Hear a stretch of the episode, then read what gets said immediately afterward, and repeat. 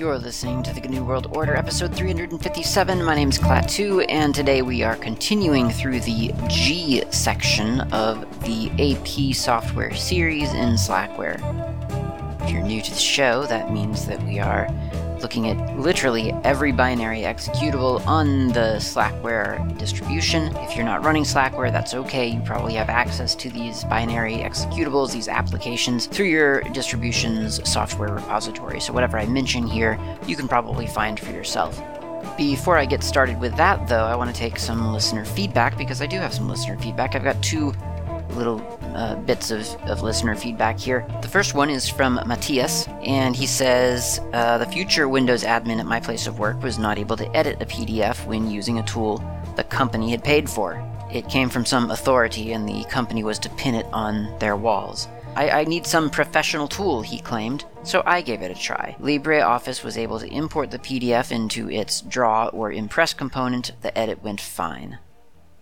And Matthias said um, that the PDF uh, that he had to edit was sort of a form. If you imagine like an HTML form, you know, it had some some question and then a blank that you would fill in. So he was able to edit it and do whatever he needed to in in LibreOffice, and that's that's great feedback. I have found that to be true. LibreOffice does seem to do really really well with PDF manipulation.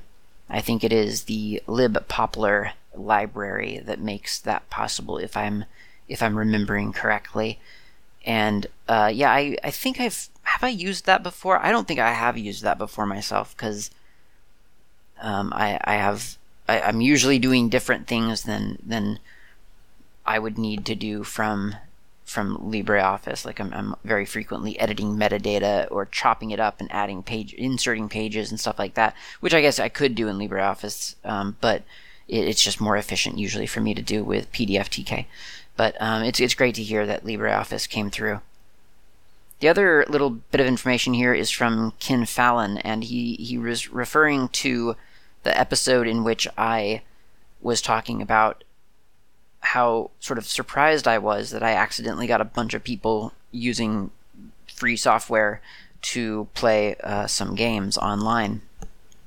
And he and he said on his part and indeed, uh, in a couple of instances he's aware of, uh, Mumble specifically has not been performing very well. It's been very crashy and um, has been causing problems. And while I will take that as you know general feedback, I mean it's certainly not useful feedback, I guess, for me as much as it is for Mumble. I mean that's the sort of thing that if we want an action from this from this comment, then it would be a bug report with Mumble probably, right? So that that that that side of it is not useful, but um, I think it's it's important to note and significant to note when software causes problems. I will, however, say that uh, what was it last week or the week before? It was it was over the weekend anyway. And uh, yeah, so I guess it would have been the week just just this past weekend, not not not this weekend, just the the, the one before.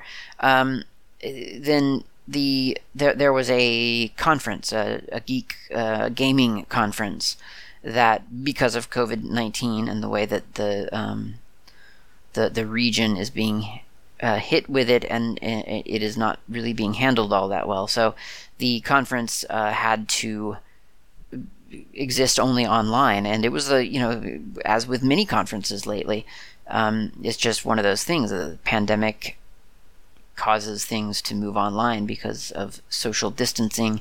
So the conference was online, and for the first time, because it was online, I was able to attend it. Uh, I, I, wasn't able to attend it quite as much as I wanted to, but I, I was able to attend, and they were using Discord for their for their um, for their audio it was a gaming conference, so you had to talk to each other because uh, it was a tabletop RPG conference.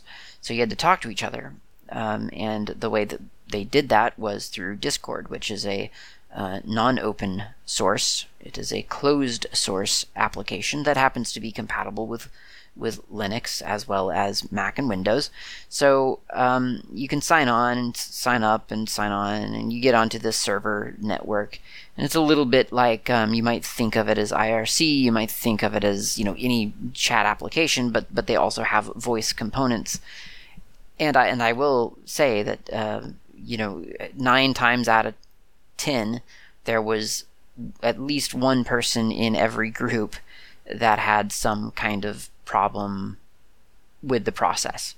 Um, and that and that's not a commentary against really anything other than to say getting people together in a consistent and reliable way with a lot of different systems involved is difficult.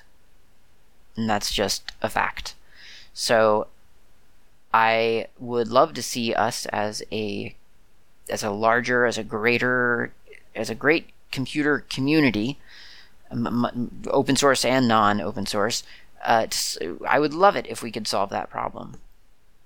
I really do, um, and I and I don't know what the what the solution is because it does require a lot of human intervention. The, this process, you know, you, you there's hardware on the end of each computer that has to be configured for that computer, and that gets difficult uh, it, you know, it's almost as if though, and this is a thought experiment, but I, I would w- almost wonder what would happen if there was some, and gosh, this sounds horrible, but pretend like for a moment there was a specific connection just for audio input.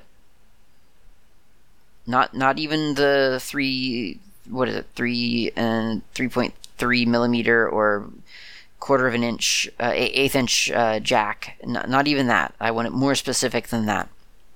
So it's it's a, a connection that only works for audio input on computers, and computers ship with this connection, and so you can only connect one thing into it, and that is an audio input device. And maybe there's like like one audio input device sold. So it's a it is that there are no choices in this matter, and there's no way to screw it up. And when you plug it into this to, to your computer, your OS is hard coded to recognize it as an audio input device and to make it the default audio device across all open applications or heck all applications that open at any point on your computer and and that would be maybe a step in a direction probably not the right direction but maybe one towards consistency because it's just that tough, you know? It really does seem to be that difficult. And I don't know who to blame. I don't know whose fault it is. I don't know if it's user error, if it's drivers, if it's applications. Who knows?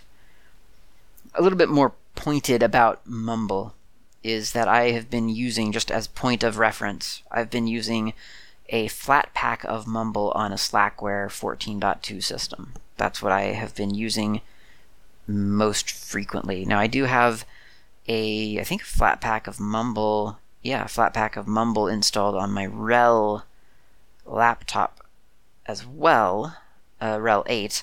Um, and in both cases, although I, I, really would feel most comfortable speaking about the Slackware one because that's the one that I use four times a week for about two hours at a time. Um, I, I can say that it has been it has been performing brilliantly, no problems. So I don't know. It's weird, um, but it is a problem, I think, across many different boards. Alright, that's the listener feedback, so let's get started with the review of software. So, the first, or rather, software packages. So, the first one that I want to take a look at is the uh, is, is a GhostScript uh, related package, which is GhostScript Fonts that name is a little bit of a misnomer because it actually doesn't contain fonts. It contains information about fonts. So it's got AFM, PFB, and PFM files. I don't know exactly what each of those different formats does, but um, I know that generally we could say that it is an Adobe, an early Adobe PostScript I don't actually don't even know if it's uh, related to PostScript. I think it is to an early PostScript implementation by Adobe from Adobe, where AFM, for instance, stands for Adobe Font Metrics.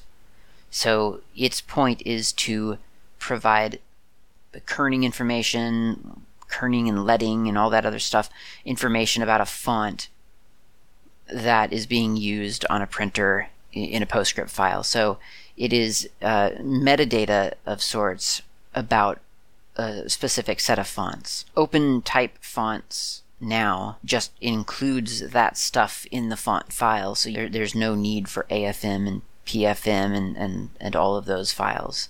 Why they're included in the version of GhostScript that is included with Slackware, I don't exactly know. And I took a look at so AFM are text files. You can you can you can do a less on an AFM file. For instance, here's a less slash user slash share slash font slash type one slash z003034l dot afm, and it tells you that it is that there's a comment here generated by PfaEdit. The creation date of the comment was back in 2002, December 25, 2341. So almost midnight on Christmas Day of 2002. Font name URW Chancery L, and full name is URW Chancery L Medium Italic. Family name URW Chancery L. Weight medium, copyright blah. Italic angle is fixed pitch. Lots of little little metadata type things like that. You can look at that file yourself if you're really really curious. And um, the PFM and PFB files are binary files, so you can't you can't quite look at them exactly the same way. Although you can a little bit. You can look at uh, you know you can look for strings in the PFM and PFB files, but it's um, it's a lot less, I would say, less informative in general. So I'm, I'm assuming, and so the the list of the uh, let's look at just grep font name in all AFM files in that directory. So you get a list of all the fonts that it covers, and it's it's um, an interesting assortment. It's it's a lot of Adobe fonts: URW Gothic, URW Bookman, Courier, Century School, something or another, Charter, Courier again, t- uh, Courier Ten Pitch, different than Courier. Uh, some Dingbats, some Luxis, Nimbus, Palladio, I guess that's not Palladino, it's Palladio. Um, standard symbol utopia and chancery again so there's there's a couple of different a different uh, f- files there and it, so it could be that these are just kind of the standard uh, postscript i don't know um, fonts or something and that's why ghostscript wants to cover them I, am not really sure it, that very well could be the collection of sort of default fonts from adobe though for for all I know. But but again, I, I could be wrong. So because I mean, Luxi isn't an Adobe font, for instance. Luxi is um, it was designed for the for for Linux for X Windows system, or I should I should say it was designed for X Windows system. I don't know that it was designed for Linux, uh, but it was designed by um, by you know it, it's a it's free it's free software, so it's it's not um, it's certainly not an Adobe font. So yeah, I'm not I'm not hundred percent sure why those AFM packages or, or why that set of AFM files are included, and I don't I don't know what they are. I don't know that they are ever used in real life from from GhostScript. But there you go. That's what that's what that package is. It's a, a set of font-like files or font data uh, distributed with with at least the version of GhostScript that was included in Slackware. For all I know, the newer versions maybe drops it. Uh, I don't know that for sure. I'm just I'm speculating. So the next uh, package is m- much more interesting in in my opinion. It's Gphoto, technically Gphoto two, but we'll we'll call it as as the package is called, which is oh it is Gphoto two. Never mind. So Gphoto two dash two point five dot ten is what ships with Slackware. Um, and if you look at the package, it, it's kind of it's deceptively simple. Uh, you look at packages, gphoto 2. Um, it says libgphoto 2 is a cross-platform digital camera library, and gphoto 2 is a command line client for it. the um, website is gphoto.org, and uh, user bin, user bin, gphoto2. And the rest is pretty much, I think, translation files or something. I don't know. Yeah, locale. I think it's just translation files. Didn't really look at them. But um, it is a, a, very simple, singular little application. Uh, there's some stuff with scripting that you can do, um, which I've never explored. So I think the, the most interesting thing really is is the command itself, because for the longest time I saw gphoto and assumed it was some kind of old GNOME photo application, like maybe a GUI or something. That's kind of what I figured. And indeed, if I just kind of do a quick search in my application launcher, if I type in gphoto, uh, an application gets offered to me to uh, digital camera configure camera K A M E R, which is some kind of KDE camera interface. So, not very interesting on the whole. It's something that I probably th- think, and you might think, something that maybe doesn't really matter that much to you. And um, as it turns out, it's it's a pretty darned interesting application. It it can do well. It can do in theory quite a quite a lot with your with the camera of your choice. Uh, you're limited by obviously what what it supports, and you can find that out with gphoto 2 dash dash list dash cameras plural. And you probably want to pipe that through less now that I've typed it and hit return. There we go. Uh, and it has quite a bit of it. It's got a really really long list of of cameras that it supports. And so if you know the brand of your camera, you may even want to narrow it down with a grep. So instead of doing less, I'm going to do pipe and I'll do a grep um, I guess dash i, and I'll just type in Samsung because I know that the, the, the, the mobile device that I have handy here is a Samsung device. So let's see if, it, if I get any good hits here. Uh, it looks like there's a whole line of Samsung supported devices. Uh, some some things that are embedded, it looks like, into other devices. For instance, here's a Google Inc for LG Electronics Samsung Nexus 4, 5, 7, and 10 and so on. So there are lots of uh, things like that, that that might you know be might be um, related but not not an exact match. And and then there's other stuff like Samsung Galaxy models, MTP, Gal- Samsung Galaxy models, MTP plus ADB, and so on. So you you got lots of different things to choose from. Some of them are quite generic, like Galaxy models. That that seems to be pretty all encompassing, versus something quite specific like Samsung YP-K5, YP-M1, YP-P2, and so on. Alright, well, turns out that the camera that I have access to is listed here. And to see if it detects my camera, well, first of all, I need to plug in my device, right? So I would I would plug in my, my little mobile device here. USB-C to USB whatever that is, B I think it is, and uh, then I'll do a gphoto 2 dash dash auto dash detect to see if it if it picks up that camera, and it looks like it does. It says here that there's a camera connected to USB colon 002 comma 009. So it, it obviously picks up the camera. But now let's let's look and see if it knows what abilities my camera has, or, or rather, what abilities it, it knows are supported from gphoto 2 to my camera. And the command for that is gphoto 2 space dash dash abilities. If you don't want to do um, the whole word abilities, you can just do a dash a. And it says abilities for camera tells you what what driver it's using or, or what what it detects your camera as. Serial port support? No. USB support? Yes. Capture choices. Capture not supported by the driver. Okay, so I can't capture from this camera to this computer. If you have a camera that has that support, then you can do all kinds of cool stuff. You can control your camera through the through gphoto 2. So you can take snapshots, you can capture audio, you can capture video, and all kinds of things like that. Configuration support. No. Okay, we're, we're, we're, we're not doing so great here. But finally it says, okay, so we can delete selected files on camera, yes. Delete all files on camera, no. File preview thumbnail support, no. And file upload support, yes. Honestly, that's the thing that appeals to me.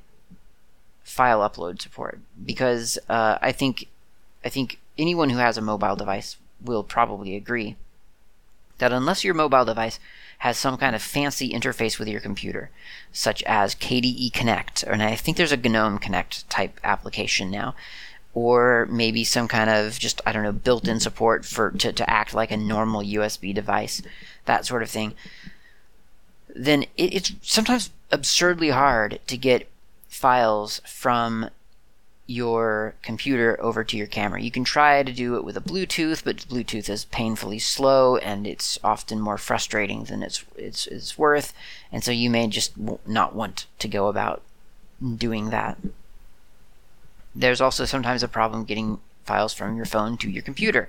I mean, the number of files that have been tunneled through Google Photos or Google Drive or Dropbox or you know whatever whatever else there is out there is just it's got to be ridiculous by now because people just can't get their stupid data from one device to another, which I think is one of the the greatest failings of mm, probably modern technology. I mean, it's just silly that we are carrying around mobile devices and, and, and find it difficult to get a file from a device that is sitting on our desk to another device sitting on the same desk. That that's a real pity that that's a problem. Now there are some really good applications that you can get through F-Droid to find uh, to to get a to, to to basically open up a little server on your phone, and then you go to that location on your computer, on your local network, and you can download files from your phone. That's certainly the best solution for getting the phone the, the files off of the phone to my computer without going through some weird internet service that I've discovered myself. But to get a file from the computer to the phone sometimes is, is quite is quite painful. No more now that Gphoto 2 uh, has been discovered. So Gphoto 2 has an option, and if I do a dash dash help, we can one, one could see it, and that is the downloading, uploading, and manipulating files. Now there's a bunch of stuff in there. There's list folders, list files, make directory, remove directory, and so on. Uh, get file, uh, delete file, you know, stuff like that. And and as we've seen through the dash dash abilities, your device may or may not support certain you know any, any one of those options. So if you want to delete all files and, and your camera thing says doesn't support it, then that's not going to work for you. But it did say that I could upload a file. So let's I'm going to take a I'm going to grab a a file here, an EPUB f- file, Pagana d20.epub, and I'm going to try to upload it to my phone. Now it's going to fail the first time, but that is a planned failure. So I'm going to do gphoto 2 dash dash upload dash file, and then the path to Pagana d20.epub. And it gets it spits back a whole big error, big scary looking error. It says error, you need to specify a folder starting with slash store underscore xxxxxxxxx slash, and then a bunch of other stuff about debugging and such. Okay, well, that's one of those beautiful and unhelpful error messages because I mean it, it, gives us kind of a hint, but it doesn't exactly tell us what we need to know. Um, so you might think, okay, well I'll um, I'll specify that folder then because that's what it told me to do. So we'll do the gphoto dash dash upload dash file path to the file, and then we'll, we'll, we'll we need some kind of file, right? A folder rather. Well, we don't know what that folder is. Okay, no problem. gphoto under uh, to um, dash dash list dash folders. That is in the downloading, uploading, and manipulating files list in the help section of gphoto 2. It tells us, tells me, that there are two folders in folder slash. There is store underscore 00010001 and store underscore 00020002. There are zero folders in folder 001, and there are zero folders in 002. Um, okay, so that's I, I, now know that there are um, there actually are folders there, and we could do something cheeky like uh, dash dash mkdir equals uh, test, and it gives me an error and says you need to specify a folder. So, in other words, in order to do anything on this phone, on this device, apparently, you have to know you have you have to specify the folder that's sort of the destination, the target folder.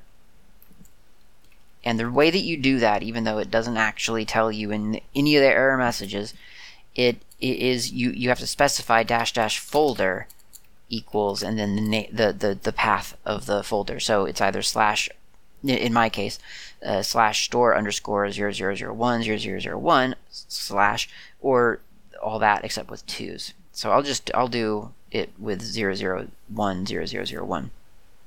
So the full command again, gphoto two space dash dash upload dash file, and then slash path to my Pagana d20.epub file, and then space dash dash folder equals, or just dash dash folder, the equals is optional, uh, slash store underscore 00010001 slash. Doesn't give me an error that time. So I'm going to look on my mobile device. I'll go to my file manager. And I'll just go to the normal storage location, which is just called storage. And there it is, Pagana d20.epub. 672 kilobytes. It's right on right there on my on my mobile device, just as promised. Okay, so now let's try something a little bit fancier. Photo gphoto2 dash dash make dir equals test and dash dash folder uh, slash store underscore 0001 0001 and again it didn't give me an error so if I go back out into my mobile device go back to the storage uh, sure enough there is a brand new folder at the top of the list called test and I'm going to delete it from my phone because I don't need it, but there it is. That that did at least that did at least do it. So that is um, Gphoto 2. You can also try again. All of this is going to depend on the support that your device has, and you can you can see that with the um, with the dash dash abilities option for gphoto 2 it'll tell you what's supported. So um, i guess we could try actually dash dash get dash file um, I don't think, yeah, I don't think that'll work though. I guess we could try git dash dash or dash dash git dash all dash files, and then space dash dash folder slash store underscore zero zero one zero zero zero one. Uh, before I do that, I am going to make sure that I'm in a sane location. I am. Okay, good. So, yeah. Actually, that worked. That that pulled the file off the phone and onto my hard drive. So that's that's a success. That is good. So, in other words, um, if you've got a mobile device, if it talks over the MTP protocol, or in some other cases ADB and and such, then you can possibly interface with it at least to some degree through gphoto 2. It will vary depending on support of the device. Your your device may not even be supported at all. Might not even might not even be an option for you.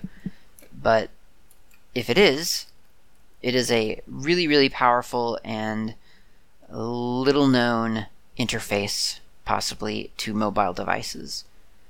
I mean, it's it's talking to lib what did it what, did it say lib gphoto or lib photo or something like that so i mean i guess in a in a sense it's it's not little known. It's something that's being leveraged throughout lots of different applications.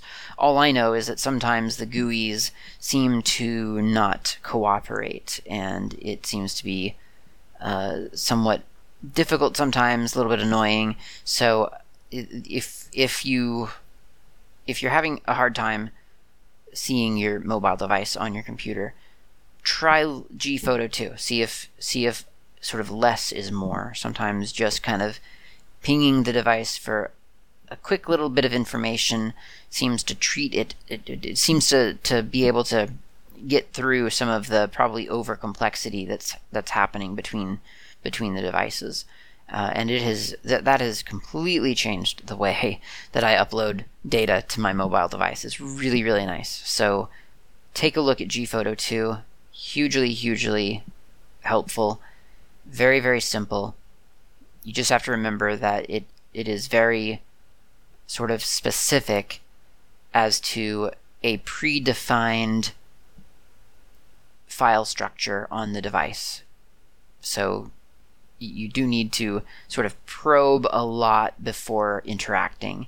Get your abilities, get a layout of the get abilities with dash dash abilities, get a layout of the file system with da, uh, dash dash list dash folders, and and auto dash detect dash dash auto dash detect first to see if your if your device is even there. If your camera if your computer sees your your device, you would want to do dash dash auto dash detect. And then you'll want to do dash dash abilities to get a feel for what you're going to be able to do and not be able to do. And then, assuming you can manipulate files on the thing, either upload or download, or delete or whatever, dash dash list dash folders. Those are your three really important starting commands for that. You can go whatever direction you want, and all that's pretty self explanatory, I think, with dash dash help that's gphoto 2, and I think that's it for this episode. I think that's a pretty good place to stop because that's a big one. You should go explore it and check it out and try it out. Thanks for listening. I'll talk to you next time.